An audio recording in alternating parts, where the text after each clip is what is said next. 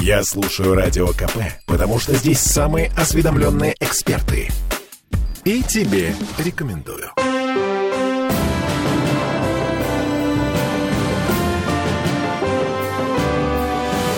Нулевое чтение. Чиновники в России могут закончиться. Как вам такая перспектива? В петербургском парламенте родилась гениальная идея наказывать чиновников за отписки. Ну вот представьте себе, вы обращаетесь в некий орган власти, и по закону вам должны дать ответ по существу вопроса в течение 30 дней. Но зачастую либо ответ не по существу, либо его вообще нет. Но у нас нет никакого наказания для должностных лиц, которые позволяют себе такое нарушение закона. И вот теперь в петербургском ЗАГСе предлагают ввести штрафы и даже дисквалификацию для чиновников, которые игнорируют наше с вами обращение. Короче, всем привет. Привет, я Дмитрий Делинский. Я Ольга Маркина. И я Денис Четербок. Э, Что-то вы как-то молчите. А, знаешь, есть нюанс один. Я вот подумала, а как определить, то есть как законодательно определить, отписка это или нет? Понимаешь? Вот у меня вопрос. Ну, с практической точки зрения, э, давайте так начнем. С точки зрения мотивов, которые побудили э, моего коллегу по такую инициативу подготовить, не все понятно. Потому что действительно есть случаи, когда ну, в обращении дается определенный перечень вопросов, э, но ответы вы получаете... Спасибо. Либо... Наш, ваш звонок очень важен для нас. Не вешайте трубку. Ну, это еще неплохо, если вот такой ответ, хотя бы ты понимаешь, что в данном случае поднял актуальную проблему, ей займутся обязательно. Но бывают случаи, когда отвечают совершенно на другую тему, ну, связанную. Это примерно как вот на экзамене, когда преподаватель задает вопрос студенту, перечисли... А теперь овшах. Да, да, перечисли, да. например, там, субъектов права законодательной инициативы. Ну, он говорит, ну, спасибо за вопрос, но вот я знаю законодательный процесс, расскажу вам про него лучше. Mm. Вроде как бы и вопросы схожие, и тематика одна, но это не совсем то, о чем вас спрашивали. А, есть, кстати говоря, и я с этой практикой знаком, когда жители обращались в прокуратуру с жалобами на вот подобного рода отписки. И здесь, конечно, как вы правильно, Ольга, сказали, очень сложно вот установить все-таки, а действительно ли это отписка. Так это должна быть Вот лингвистическая экспертиза. Я просто пытаюсь понять. И это, видимо, должен решать суд. То есть нет такого, что по умолчанию, если я вдруг не удовлетворен ответом чиновника на свой вопрос, значит, я легко непринужденно могу идти в правоохранительные органы с требованием возбудить уголовное дело. Ничего подобного. Есть повод для уголовного дела или нет повода для уголовного дела, будет решать суд с лингвистической экспертизой. Ну, вы здесь уже, скажем так, погорячились, потому что об уголовной ответственности здесь речь не идет. Речь идет об административной ответственности. И уже сейчас в законодательстве предусмотрено наказание, например, за нарушение сроков рассмотрения обращений. Здесь с точки зрения доказывания все гораздо очевиднее, потому что пропущен срок или нет, легко установить по исходящему регистрационному номеру. Да, если с момента регистрации до момента входящего э, и до момента регистрации исходящего ответа больше 30 дней, но нарушения на лицо здесь проблем никаких нет. Денис, а вот, а вот у меня тогда сразу вопрос. А есть ли у нас уже, э, так сказать, право применения этого? Вот нам звонил в эфир слушатель в утреннее шоу и как раз задавал вопрос в связи с тем, сколько по статистике уже наказано чиновников. Вот, а вот здесь я вам и говорю, вот привожу пример э, с, с теми же самыми прокурорскими проверками, которые, с которыми я знаком. Там достаточно легко, опять же, повторюсь, устанавливается пропуск срока, но вот э, полнота ответа, да, это вопрос э, субъективный, потому что в ходе таких э, проверок, конечно же, проводится опрос того чиновника, который давал ответы, и, конечно, у него есть своя логика относительно того и свое объяснение, почему он написал именно так. Вот да, именно. если он в своем ответе не нарушил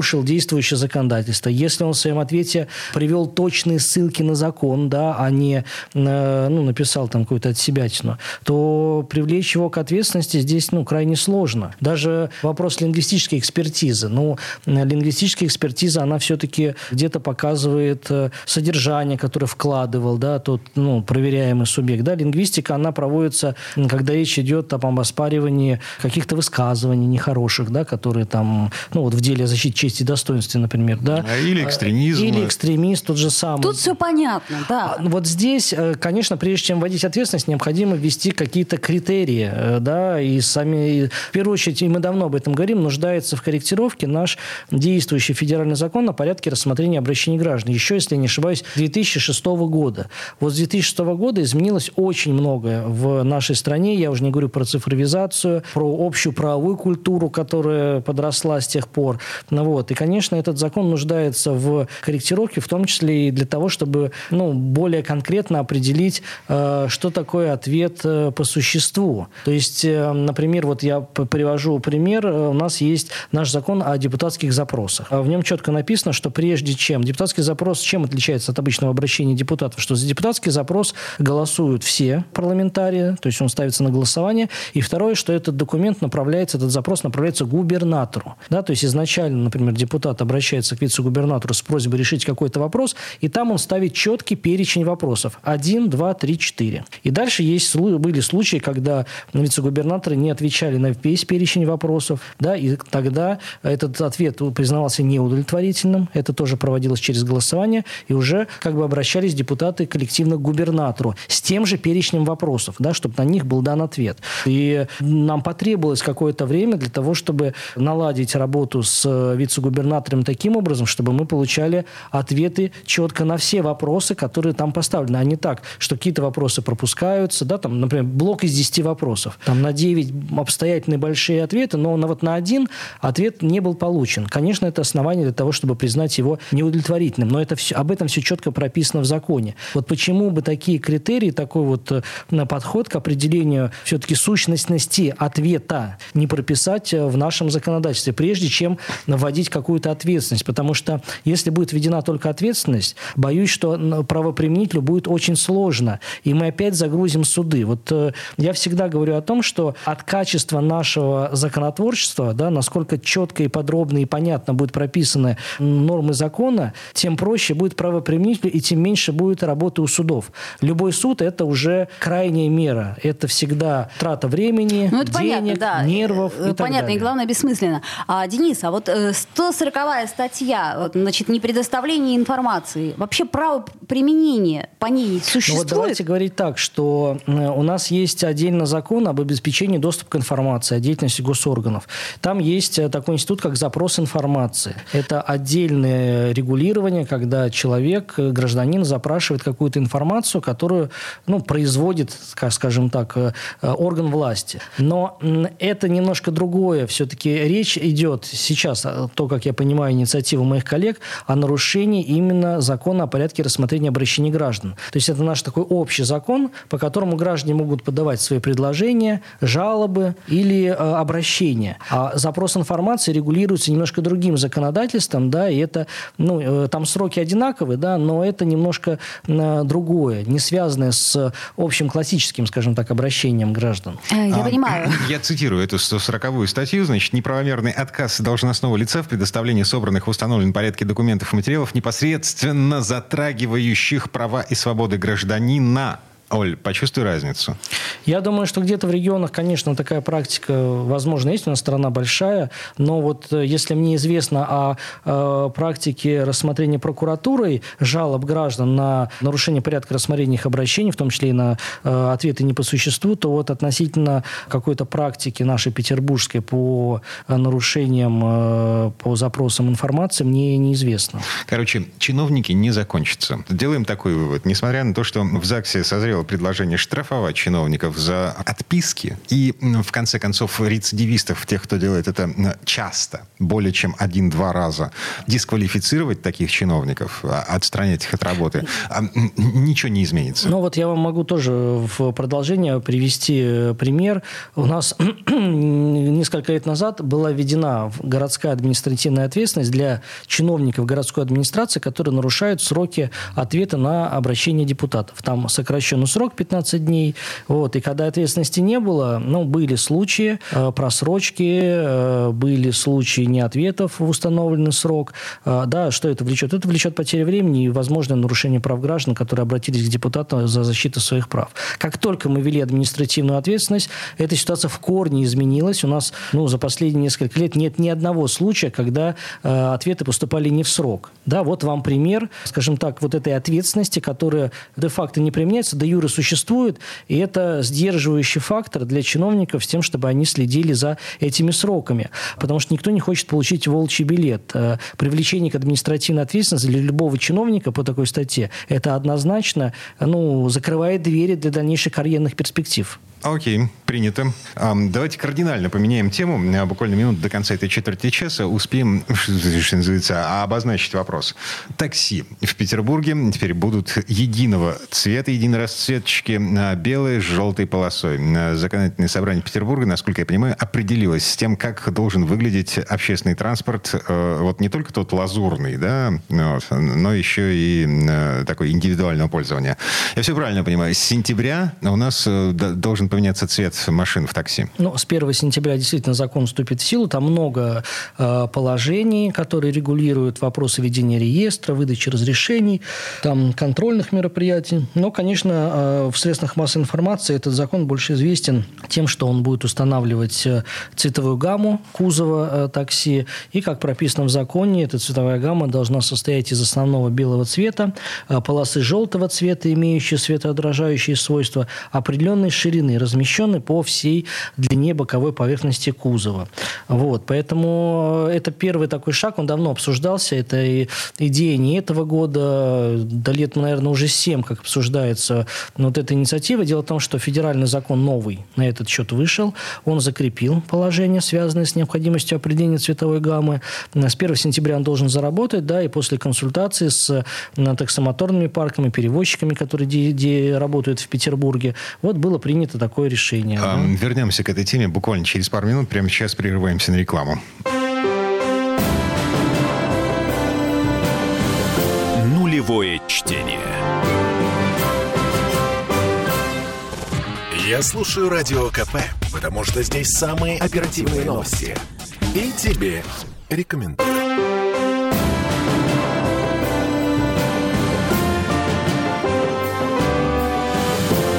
Нулевое чтение. А мы вернулись в петербургскую студию радио «Комсомольская правда». Я Дмитрий Делинский. Я Ольга Маркина. Я Денис Четербок. В предыдущей четверти часа не договорили про э, шашечки или ехать.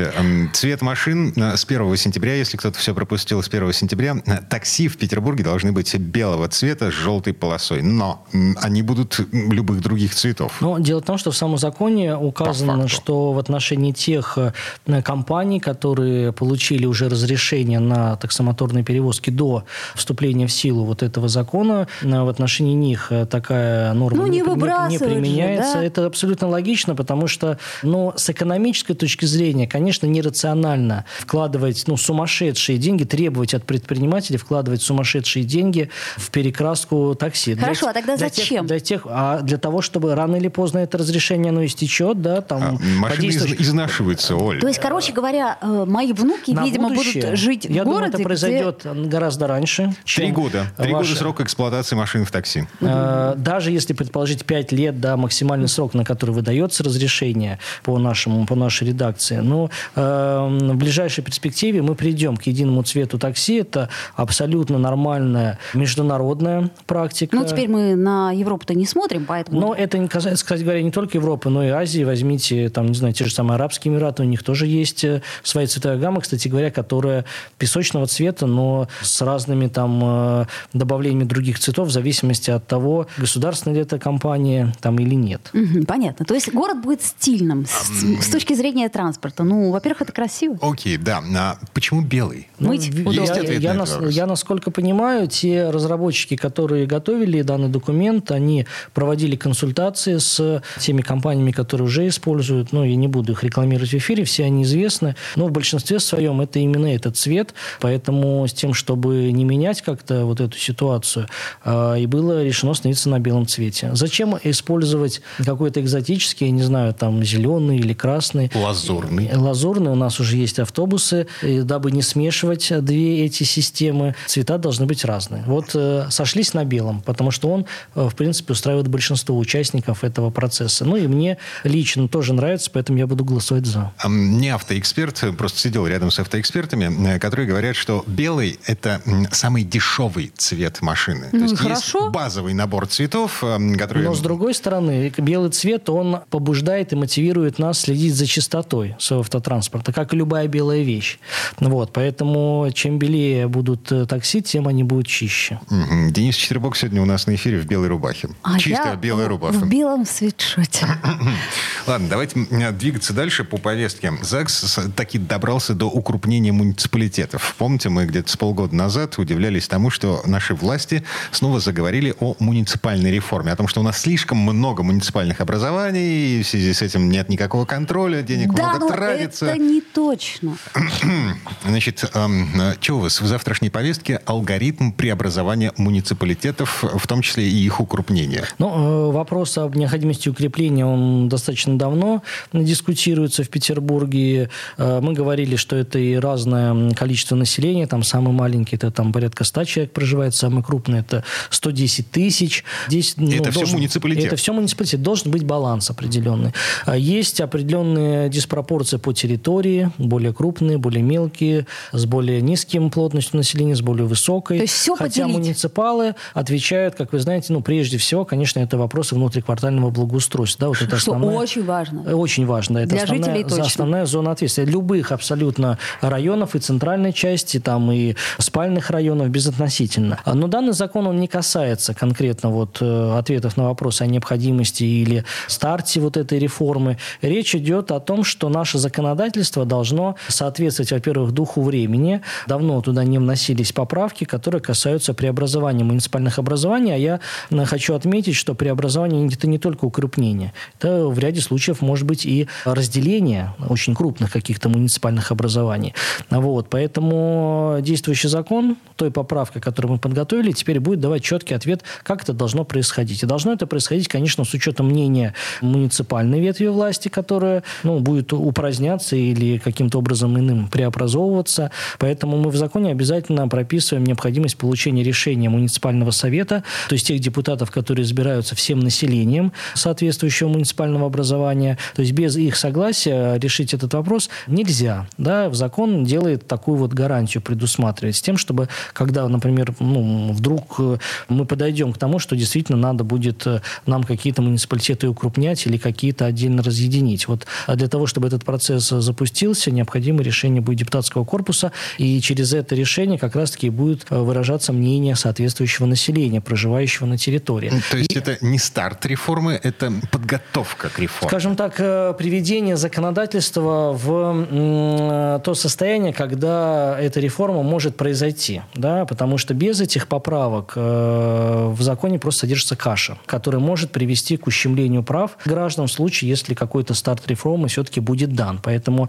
законодательство должно гарантировать права местных жителей на учет их мнений. Второе, э, нужно также в законе решать целый ряд организационных вопросов, потому что по о преобразовании должен выпускаться специальный закон, в котором должно быть прописаны вопросы правоприемства, вопросы будущих э, выборов в новый муниципалитет, которые должны быть проведены, и еще целый ряд других имущественных каких-то вопросов. Все это теперь учитывается нашим проектом в действующем законе будет. Принято. Ну, А что, ты сомневаешься? я сомневаюсь в том, что вообще это необходимо. Хотя я понимаю аргумент по поводу, не, так сказать... э, м, Понимаете, в любом случае у нас даже есть э, с вами дискуссия очень часто к нашим административным районам. Да, возьмите Приморский район, который ну, по численности населения Как большой с достаточно крупным российским городом. Да, разные называют цифры, там от э, полумиллиона до 800 тысяч населения только лишь одного района. Есть там Кронштадтский район, который, ну, понятно, в силу чего там выделен, потому что это э, там район-остров, скажем Остров. так, да, со своей спецификой военной, но численность населения, ну, там несопоставимо меньше. Возьмите другие, Красносельский, Кировский район. Ну вот, поэтому... То есть у вопрос- нас реально существуют проблемы. Существует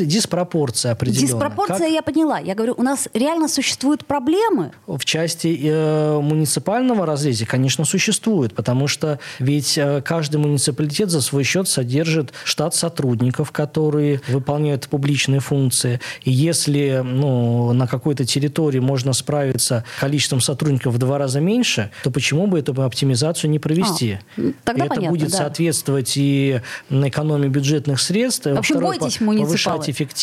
И в конечном итоге это же направлено на то, чтобы качество муниципальной власти на территориях было выше. А в каких-то случаях, может быть, надо наоборот разъединить, когда ну, 110 тысяч для муниципалитета это тоже сопоставимо с полноценным э, среднероссийским городом. А м, уровень власти там, извините, не, не городской, не районный, а муниципальный. Да, Я- я, там я вот просто приведу пример на Ленинградской области, хотя, может быть, он не совсем корректен здесь, потому что полномочий у муниципалов ленобластных гораздо больше, чем у петербургских. Они там не только благоустройством занимаются, но там есть муниципальные больницы, поликлиники, школы, генплан утверждают. И нас э, тоже часто задают вопрос, вот то же самое Мурино, да, где проживает уже достаточное количество жителей, а там генеральный план, который позволяет возводить там жилую застройку, там решают, там, ну, условно говоря, 10 депутатов, которые избраны в Совет. Вот соответствует ли это такое маленькое количество уровню судьбоносных решений, которые принимаются в генплане? Вопрос. Слушайте, да, мне кажется, по факту важно, что сделано. То есть КПД. Если все сделано, то какая разница, какими силами? Ам, Короче говоря, приговариваем. Управлять лоскутным одеялом намного сложнее, чем, не чем довольно- Чем, чем, чем тем, что более концентрировано Да. Ну, поживем, и увидим. локализованнее на определенной территории. Поживем, увидим. Так, еще одна тема, но это уже не повестка, а, не завтрашний день. У законодательного собрания есть э, вероятность, возможность вмешаться в процесс управления жилыми домами. ЗАГС, э, комиссия по законодательству, одобрила проект ужесточения наказаний за нарушение правил обслуживания многоквартирных домов для ТСЖ и жилищных кооперативов. Для управляющих компаний такое наказание есть, в том случае, если они что-то делают не так. А для ТСЖ, как оказалось, нет. Значит, на это обратили внимание где-то в э, каких-то российских регионах, по-моему, в Татарстане. И есть проект поправок в Федеральный административный кодекс, который в ЗАГСе одобрили. Ну, по крайней мере, не на заседании, м, в целом. На комиссионном, да, который ну, более углубленно занимается рассмотрением таких вопросов, мы всегда выступали за больший контроль за управляющими компаниями, э, иными формами управления многоквартирными домами.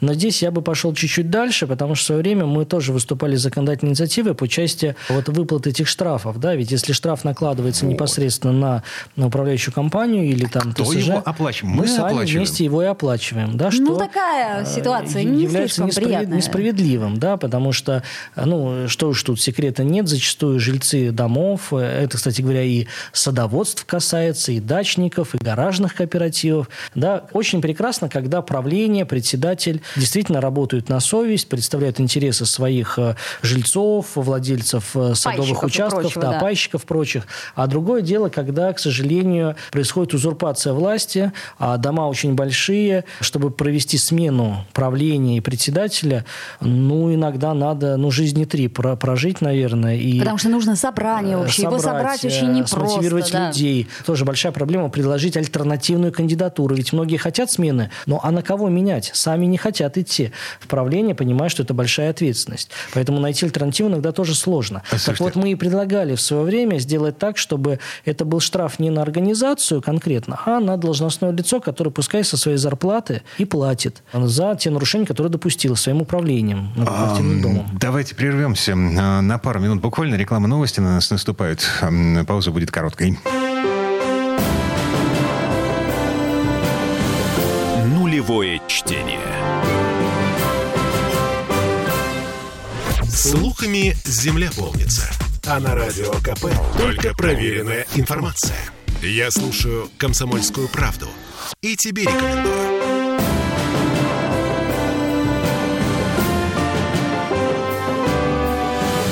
Нулевое чтение. А мы вернулись в петербургскую студию радио «Комсомольская правда». Я Дмитрий Делинский. Я Ольга Маркина. И я, Денис Четербок. Но мы не договорили в предыдущей четверти часа про наказание для ТСЖ и, как это называется, жилищных кооперативов. Есть еще такая форма управления. э, Ну, она уже, скажем так, отмирает, если так э, говорить. Вот. Штрафы, которые сейчас существуют в российском законодательстве, в административном кодексе, э, штрафы для управляющих компаний за какие-то недочеты, нарушения в обслуживании дома, предлагается распространять распространить в том числе и на ТСЖ. И у нас в предыдущие четверть часа возник логичный вопрос. А кто, собственно, эти штрафы выплачивает сейчас? Потому что э, ТСЖ, на минуточку, управляет теми деньгами, которые собирает с нас, с жильцов. Да, но... но то, Поэтому что... мы и говорим, что надо пойти дальше. Да, угу. штрафы нужны, потому что вот в примере с первым нашим вопросом про отписки чиновников, даже само наличие штрафа уже дисциплинирует конкретного э, человека. Конкретного человека. Господа, у вас не возникает мысли, что тогда вообще никто не пойдет в управляющие ТСЖ? Поверьте мне, пойдут. То есть... Пойдут. Особенно э, для очень крупных домов, очень крупных садоводств. Если можешь, ну, я, извините, уж все сюда до кучи. Очень Лето, крупных э, гаражных кооператив. уже в саду, да. Потому что нам опять начинают поступать жалобы граждан, которые в очередной раз стали заложниками своих правлений в садоводствах. Это отдельное законодательство, но логика здесь тоже должна быть общей. Мы в свое время, э, я проводил, если хотите, такой эксперимент, сам участвовал в собраниях, э, ну, не как жилец, а как депутат по просьбе одного из инициативной группы, одного из домов, которые хотели сменить свое ТСЖ. Вот мы обошли все 470 э, квартир. Да, и ситуация, она, как потом показала практика, одинакова во всех, наверное, многоквартирных домах. Ну, примерно... Кое-где вам даже не открыли дверь? Открывали практически везде, просто 30% открывающих, ну, были не собственниками, а арендаторами этих И говорили, квартир. да нам вообще? Они не, они не, не уполномочены, в принципе, принимать решения. Угу. Да, есть э, там 10% активных, которые там за старую власть, есть 10% активных, которые за новую власть. Вот, а все остальные 50% в принципе им все равно. И э, как раз-таки вот из-за этой инертности, к сожалению, мы и себя вот загоняем в ситуацию, когда мы становимся заложниками вот какой-то активной группы людей, которая держала верх на том или ином общем собрании. А потом мы смотрим на результаты муниципальных выборов, выборов в законодательное собрание. Ну, что уж такими э, большими материями оперировать. Давайте проще говорить о том, как э, убирается на наших личных клетках, работает ли у нас исправно лифт и поливает ли у нас цветы э, на клумбе. Ну, послушайте, ну у нас же работа, дом, дети, собака, другие животные. Я к чему говорю? Нам просто некогда. 21 век. У нас не хватает сил, не хватает времени. Это же Хотя нормально. законодательство, кстати, учитывает и современные тенденции. Я, например, я имею в виду электронную систему ГИС ЖКХ, через которую тоже можно использовать для проведения и принятия определенных решений. Что-то никто нам этого еще пока не предлагал. Ну, и вот, например, рассматривая там, поправки в наш э, федеральный закон о комплексном развитии территории, мы этим, этой, этой, этой тематикой подробно занимались. То есть возможности есть, было бы желание. У нас параллельные вселенные.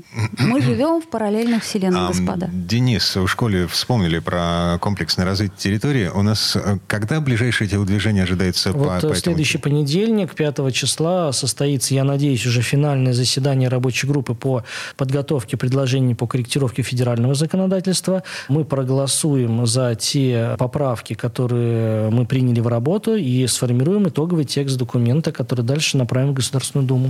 Но его нужно будет еще проводить через ЗАГС, чтобы... Обязательно, конечно, потому что это процедура. Мы же будем официально обращаться в Государственную Думу не просто письмом, а законопроектом, который разработали совместно с жителями в рамках нашего штаба общественного. Но я напомню, что у нас э, срок этой истории только до декабря. Ну, по действующему закону приостановление до декабря.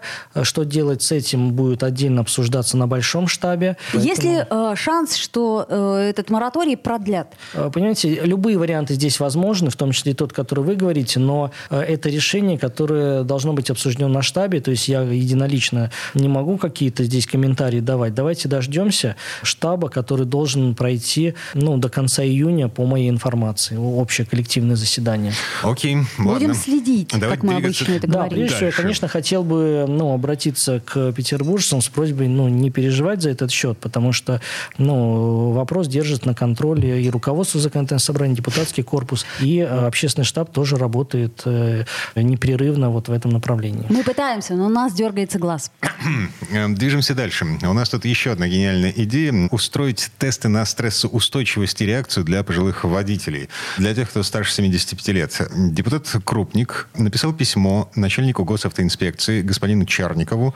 В этом письме говорится о том, что потенциально пожилой водитель – это, ну, так себе история. В потоке с ним может случиться вообще что угодно в связи с э, элементарным состоянием здоровья. В связи с этим такая мысль – сократить срок действия водительского удостоверения человека после 75 лет вдвое. С нынешних 10 до 5 лет. И проводить его через усиленную медкомиссию, которая будет заниматься проверкой реакции и стрессоустойчивости в том числе. Как вам такое? Ну, инициатива понятна. Она направлена на повышение безопасности участников дорожного движения, ну и в том числе для того, чтобы сберечь жизни самих водителей возрастных. А здесь, э, конечно, имеет право на жизнь, и, на мой взгляд, с точки зрения медицины это, конечно, оправдано, потому что я бы даже гораздо чаще проверял бы водителей на по зрению, потому что сейчас уже делается отметка в правах, там очки, без очков. Но она очень давно делается. А, ну, вот я первые свои водительские права получал еще без этой отметки в 2008 году, да. Но при этом, э, естественно, я здравый человек, и э, если вожу машину, то только в очках, да, просто, ну, потому что я должен видеть далеко, а я не без очков не вижу далеко. А вот э, когда речь идет о возрастных водителях, там вообще зрение может меняться, ну, вот, и, конечно, здесь надо, нужен усиленный контроль. Я бы только лишь освободил этих водителей, опытных, опытных, назовем так, ветеранов дорожного движения, от необходимости сдачи каких-то лишних экзаменов, связанных с теорией или практикой. Ну, потому что их стаж уже такой, что, ну, наверное, они умеют. Подождите, так у нас и так мы, по-моему, не сдаем. Да, при замене, смене прав мы ничего не сдаем. Просто речь-то идет о том, что у них должны быть усилены какие-то требования в этой инициативе, а в письме. Некие тесты на стрессоустойчивость и на... Если речь идет, если mm-hmm. речь идет только о медицинской части, то, конечно, это здравая мысль. Но требовать что-то сверх того, конечно, излишне. Тем более мы должны учитывать, что ну, пожилые люди, они, э, ну, мы их должны беречь. И лишний раз по МРЭО не водить. А, насчет сдачи экзаменов. Вот если бы на нашем месте был Дима Попов, он бы сейчас взбеленился и уже по потолку выхаживал. Потому что у нас с друзьями есть традиция. Каждые 10 лет мы смотрим на правила дорожного движения и не понимаем, что там написано. Ну, просто потому что они меняются быстро. Ну, вот, они поэтому... не настолько сильно все-таки меняются. Основные положения, да, что у нас поменялось? Ну, круговое движение. Да не сильно там поменялось э, круговое Менялся два раза в одну сторону, в другую сторону. Но основные азы, да, если мы посмотрим, наверное, каждый видел, если регулировщик стоит на э, перекрестке. Где же вы его видели, Денис? Э, видел, Это же раритет. Видел не так давно и видел ситуацию, когда водители просто не знали, что им делать, и вместо да. положенных по правилам дорожного движения знаком, матерясь, видимо, под нос, но сотрудники БДД уже, уже делал какие-то жесты, ну, из, не предусмотренные правилами дорожного да, движения. Да, а, Денис, но у меня Только есть такое... для того, чтобы объяснить, что делать. у меня есть такое подозрение, что как раз люди старше 75 лет знают это, потому что регулировщики тогда были, ну как это сказать, в тренде. Сейчас их днем с огнем не увидишь. Если ты не подтверждаешь каждый день навык и знания, которые у тебя на подкорке вот с молодых ногтей, они уходят, они забываются. А если ты покупаешь права, то ты знаешь, не знал, не знал, да еще и забыл. Не, ну а если сейчас вы сдаете на автомате, а вам придется за ручку сесть за механику, ну вот как? Или наоборот. Ну, наоборот, Кстати, попроще все-таки. По правам, а... по нынешним правилам, ты не можешь сесть э, на механику, если ты сдавал на автомат, тебе нужно пересдавать. Да, но, к сожалению, это лишь э, теория, на практике бывают разные случаи. Не применяется. Ладно. Минута буквально до конца этой четверти часа. У нас есть смешная новость. Законодательного собрания, оказывается, есть секреты от нас с вами. Да ладно? Да. А на днях будут подведены итоги тендера, по которому нужно уничтожить 10 тонн документов. То есть ищут подрядчика, чтобы их уничтожить, да? А, да. 10 документ, тонн. Документы из Мариинского дворца. Уничтожать их нужно будет около Мариинского дворца под присмотром сотрудников Мариинского дворца. Это будет в парке? Денис, это будет в парке? Э, я поинтересуюсь у нашей технической службы. Но я думаю, это будет, может быть, передвижной шредер большой. В парке? Вот. Э, почему в парке? Парк это уже территория города, а не законодательного собрания. У нас есть внутренний двор, где вполне такой шредер на колесах, если я там правильно понимаю, как это выглядит. Шрёдингер это будет. Так, да, объясните мне, пожалуйста. На самом деле речь, тонн секретных речь, речь, речь достаточно формальная, связанная с тем, что есть номенклатура делопроизводства, э, по номенклатуре есть сроки хранения определенных видов документов. Какие-то документы хранятся вечно, какие-то там 75 лет, какие-то 5 лет. По истечению сроков хранения они должны уничтожаться. Речь идет о служебной корреспонденции, о служебных документах, то есть просто взять так и ну, разорвать их, уничтожить, это неправильно, это ну, не по регламенту. Поэтому такие документы, они отсортировываются, хранятся в отдельных папках, э, ящиках, коробках, и когда подходит срок их уничтожения, объявляется как раз-таки конкурс, и специализированная организация уничтожает их э, в особом порядке. А ну, еще там... Видимо, через специальный шредер. Уничтожают целлофан, CD-диски, ламинированную бумагу, фотографии, канцелярские резинки, пластиковые пружины, скрепки, скобы, металлические зажимы. И, вот общем... по тем нормативам, как они должны быть утилизированы, потому что это то же самое, что в обычную помойку выбросить лампочку или батарейку. То есть мы можем Вы сказать, что это будет экологичненько? Нормативы так и предусмотрены, с соблюдением экологических норм и правил. Ну, короче, Отдыхай. да, ничего выдающегося в этом нет, просто забавно. То есть не нужно искать какой-то скрытый смысл в том, что ЗАГС начинает уничтожать документы. скрытого смысла нет, и более того, каких-то секретных документов в данном случае тоже нет. У нас э, э, все всегда прозрачно и открыто. Денис Четырбок, депутат законодательного собрания, я Дмитрий Делинский. А, я Ольга Маркина. Заседание ЗАГСа, как обычно, завтра в 10 утра. Прямая трансляция на сайте законодательного собрания и на странице ЗАГСа во ВКонтакте. Всем спасибо. Присоединяйтесь. Нулевое чтение.